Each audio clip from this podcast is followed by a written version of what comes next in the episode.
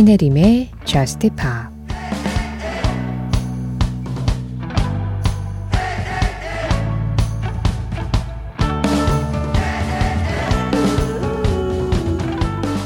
내 심장 소리를 들어. 리듬에 몸을 맡겨봐. 내 사랑이 필요하다면 내가 거기 있을게.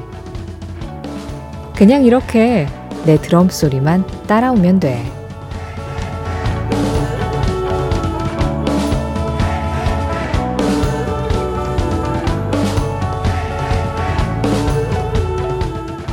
The Drum 앨런 워커의 노래로 신혜림의 JUST POP 시작합니다. 신혜림의 JUST POP 시작했습니다. 오늘은 앨런 워커의 The Drum 그리고 카일리 미드그의 스토리 이두 곡의 노래로 문을 열었는데요. 가장 먼저 들으신 앨런 워커의 The Drum은 최임선님 신청곡 그리고 카일리 미노그의 Story는 아이디 봄의 제전님 신청곡이었습니다. 카일리 미노그가 최근에 새 앨범을 냈죠. 여기에서 앨범 중에 좋은 곡이라고 골라주신 곡이었어요. 아, 레이첼 서님. 저는 아침 10시랍니다. 친한 한국 친구의 추천으로 캐나다에서 듣고 있습니다 하셨어요. 와, 아니 일단 그 한국 친구분께 감사하다고 전해주세요. 너무 좋은 분이시네요. 평생 친구신 거 맞죠? 그럴 것 같아요. 저스트팝을 추천해주는 친구는 뭐, 아유, 뭐, 그냥 볼 것도 없습니다. 완벽한 분이실 거예요. 캐나다의 가을은 어떤가요? 저는 만약에 캐나다에 갈 수 있는 기회가 생긴다면 진짜 꼭 가을에 가보고 싶어요. 이게 편견일 수도 있는데 캐나다의 국기에 단풍잎이 있기도 하고 뭔가 그래서 그런지 그냥 캐나다를 상징하는 계절이 가을인 것 같다라는 생각을 해요. 그래서 캐나다에서 빨갛게 물든 단풍을 보고 메이플 시럽의 핫케이크를 먹어보는 저의 어떤 그런 아주 작은 로망이 하나 있습니다. 실제로 캐나다의 가을은 그런 풍경일까요? 캐나다 가수 알레시아 카라가 부르는 10월. 이 곡에서 캐나다의 가을을 조금 엿볼게요. 알레시아 카라, 악토버. 알레시아 카라의 악토버에 이어서 저스틴 비버의 Love Yourself 들으셨습니다. 저스틴 비버도 캐나다가 낳은 전 세계의 남동생이었죠. 지금은 이제 너무 커버렸지만 캐나다가 진짜 좋은 뮤지션들이 많아요. 드레이크, 더 위켄드 뭐 이런 현재 팝 음악계를 주무르고 있는 뮤지션들도 있거니와 뭐 그 전으로 가면 너무 훌륭한 뮤지션들 많았죠. 셀린 디온, 브라이언 아담스, 조니 미첼 등등등. 캐나다가 은근히 팝 음악계의 강국이에요. 신혜림의 JUST POP 참여하는 방법 안내해 드리겠습니다. 여러분들이 어디에 계시든 또 어떤 시간을 살고 계시든 한국에서는 새벽 1시에 그리고 해외에서는 각자 시차에 맞는 그 시간에 여러분들을 찾아갑니다. 그때 JUST POP에 하고 싶은 이야기, JUST POP에서 듣고 싶은 음악들 이쪽으로 보내주세요. 문자는 샵 8000번이에요. 짧은 문자에 50원, 긴 문자에는 100원의 정보 이용료, 사진에도 100원의 정보 이용료 들어갑니다. 스마트 라디오 미니로 들으실 때 미니 메시지 이용하시는 건 무료예요. 신혜림의 JUST POP 홈페이지 사연과 신청곡 게시판 항상 24시간 내내 연중 무휴 열려 있습니다. JUST POP 공식 SNS 인별그램 MBC JUST POP도 마찬가지예요. 그날그날 방송 내용 피드로 올리고 있으니까요. 댓글로 간단하게 참여해 주시는 거 항상 반갑게 맞이하고 있습니다. 9028번님이 미국의 재즈 트럼펫 연주자 브리아 스콘버그의 음악을 신청을 해주셨어요. 그런데 이 연주곡 가만히 듣고 있으면 어디서 많이 들어봤던 멜로디다 하실 거예요. 제목은 Thinking Out Loud. 제목에서 딱 감이 오셨죠? 에드 시런의 Thinking Out Loud를 재즈 트럼펫 연주곡으로 완전히 탈바꿈 시켰습니다. 사실 원곡 분위기하고도 제법 많이 달라졌거든요. 어떤 식으로 연주를 해냈는지 지금 들어보시죠. 브리아 스컨버그입니다. Thinking Out loud.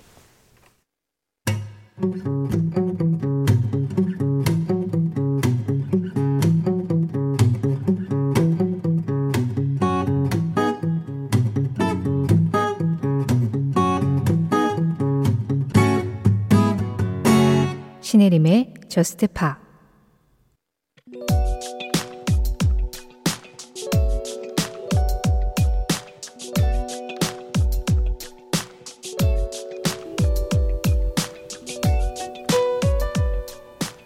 (1960년 2월 8일) 이날 미국 캘리포니아 LA에 있는 헐리우드 명예의 거리에는 엔터테인먼트 업계를 빛낸 수많은 사람들의 이름이 새겨졌다.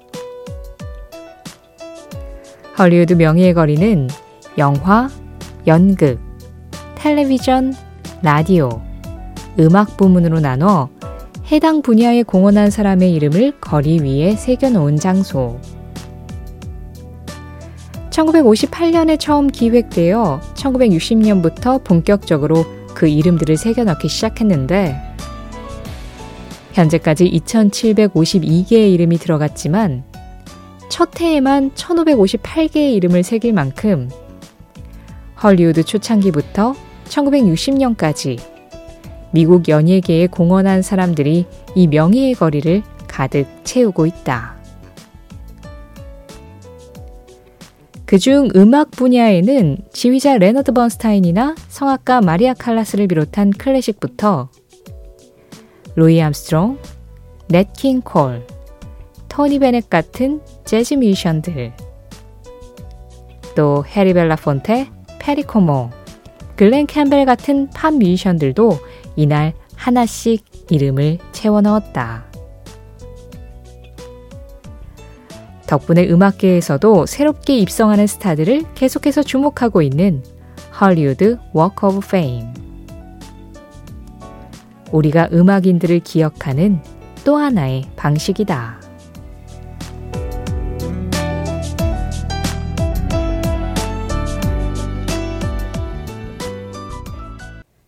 그 장면, 그 음악. 오늘은 1960년 2월 8일 냇 킹 콜의 Quizás Quizás Quizás와 함께 헐리우드 명예의 거리 공헌 현장을 다녀와 봤습니다. 오늘 뭐 여기저기 가볼 만한 관광 명소들이 자꾸 나오는 것 같네요. 아까 캐나다 이야기 잠깐 했는데 헐리우드 명예의 거리 여기도 굉장히 유명한 관광 명소죠. 한 번쯤은 그래도 가보면 아 여기가 거기구나 할 그 정도의 느낌 아닐까요? 헐리우드 명예의 거리는 58년부터 기획이 돼서요.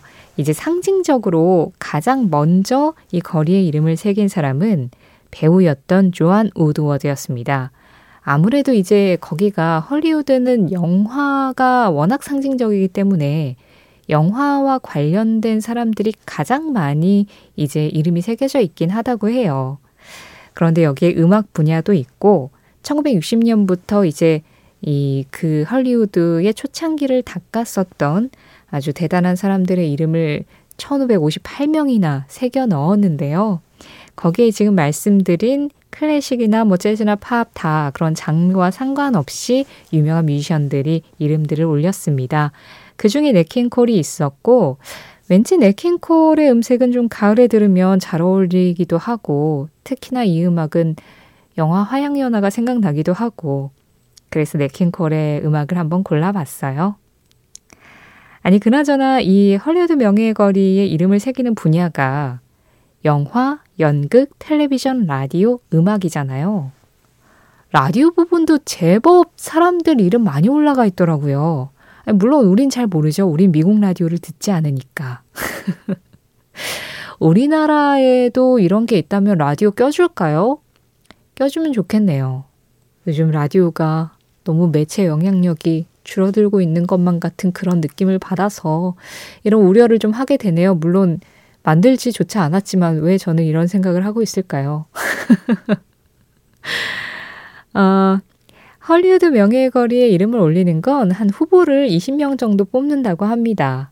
그리고 그 사람들 중에서 투표를 거쳐서 아, 이 인물 정도라면 여기에 이름이 새겨져도 마땅하다 해가지고 선정을 한다고 하는데요. 지금도 간간히 여기에 선정된 사람들 나오면은 뉴스에 이렇게 헐리우드 명예의 거리에 누가 이름을 새겼다 이렇게 나오곤 하죠. 어, 안필립이라는 이름도 여기에 있다고 합니다. 도산 안창호 선생의 자제분인데 미국에서 배우로 활약을 했었었죠. 그 이름을 찾아보는 재미로 여기에 또 한번 가보는 것도 좋겠다는 생각이 드네요. 그 장면, 그 음악. 오늘은 1960년 2월 8일 헐리우드 명예의 거리 공원 현장 음악 분야 중심으로 한번 다녀와 봤습니다.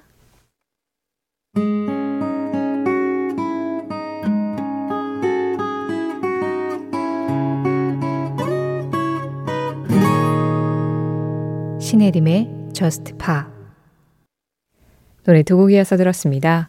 4576번님이 신청해 주신 Michael Learns to Rock의 25 Minutes 그리고 7900번님이 꼭 틀어달라고 하신 Westlife I lay my love on you였어요. 90년대, 2000년대 그때 라디오를 수놓았었던 음악들이죠. 이원일님 우연히 알게 됐어요. 배철수의 음악 캠프 들을 때 해림 작가가 저와 동갑이라는 걸. 그래서 더 반갑네요 하셨어요. 아, 그래요? 제 음악 캠프에서 제가 나이를 얘기를 했었었나요?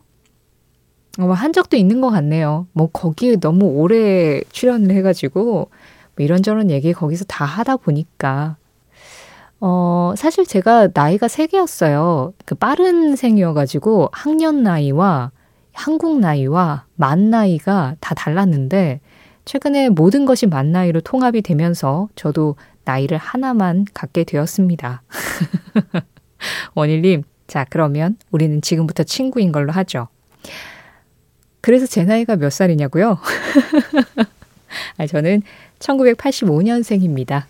좋은 음악을 들으면 뭐 다 좋지만 그래도 이렇게 약간 90년대 말, 2000년대 초 이때 음악들은 그때 열심히 듣지도 않았는데도 괜히 좀 마음을 몽글몽글하게 하는 게 있어요. 원일님도 비슷한 느낌 받으실걸요? 5074번님, 늦은 일 마치고 퇴근하는 종로 1가 풍경. 새벽 1시가 넘은 시간인데도 아직도 일하는 분들이 많네요 하시면서 그 종로 1가의 그밤 풍경을 사진으로 찍어서 보내주셨어요. 그런데 빌딩마다 아직도 불이 반짝이는 곳들이 정말 많네요. 그래요. 한국의 야경은 야근이 만든다고들 하죠. 다들 좀 일찍 집으로 돌아가실 수 있으면 좋겠는데요. 뭔가 나의 피땀 눈물로 만드는 이 반짝이는 도시의 야경과 좀 어울리는 음악 골라봤습니다. 제가 최근에 좀 빠져있는 곡인데요. 왜 그 댄서들이 지금 서로 크루별로 경쟁을 하는 프로그램 있잖아요. Street Woman Fighter. 거기에서 한 크루가 이 음악을 배경으로 이제 댄스를 선보였었는데, 아, 음악이 너무 좋아가지고 바로 검색해서 찾아서 요즘 열심히 듣고 있어요. Flying Lotus입니다. Tea Leaf Dancers. 이어진 음악 최희연님 신청곡이에요. 아리오아시스 피처링 자밀라 우즈 Red to Violet 음악은 비즈니스, 정치, 종교 또는 다른 헛소리들이 붙든 붙지 않든 언제나 우리에게 오는 길을 찾을 것이다. 에릭 클랩튼 에릭 클랩튼의 한마디에 이어서 들으신 음악 Autumn Leaves였습니다. 1336번님 신청곡이었어요. 이 음악 10월, 11월 동안 찾는 분들 제법 많으실 것 같은데, 네, 이제 단풍 들고 낙엽 지고 할 때 진짜 잘 어울리는 음악이죠. 미리 들어봤습니다. 에릭 클랩튼, Autumn Leaves. 음악은 뭐가 그 뒤에 꼬리표가 붙든 붙지 않든 어떻게든 언제나 우리에게 오는 길을 찾을 거다라고 이야기를 했는데요. 그렇게 우리에게 찾아온 음악들 오늘도 한 시간 꽉 채워 들었습니다. 그리고 오늘 마지막으로 우리를 찾아온 음악은요. 글렌 한사드의 목소리가 준비되어 있네요. One of us must lose. 가을에 어울리는 목소리. 이 음악 전해드리면서 인사드리겠습니다. 지금까지 저스트 팝이었고요. 저는 신혜림이었습니다.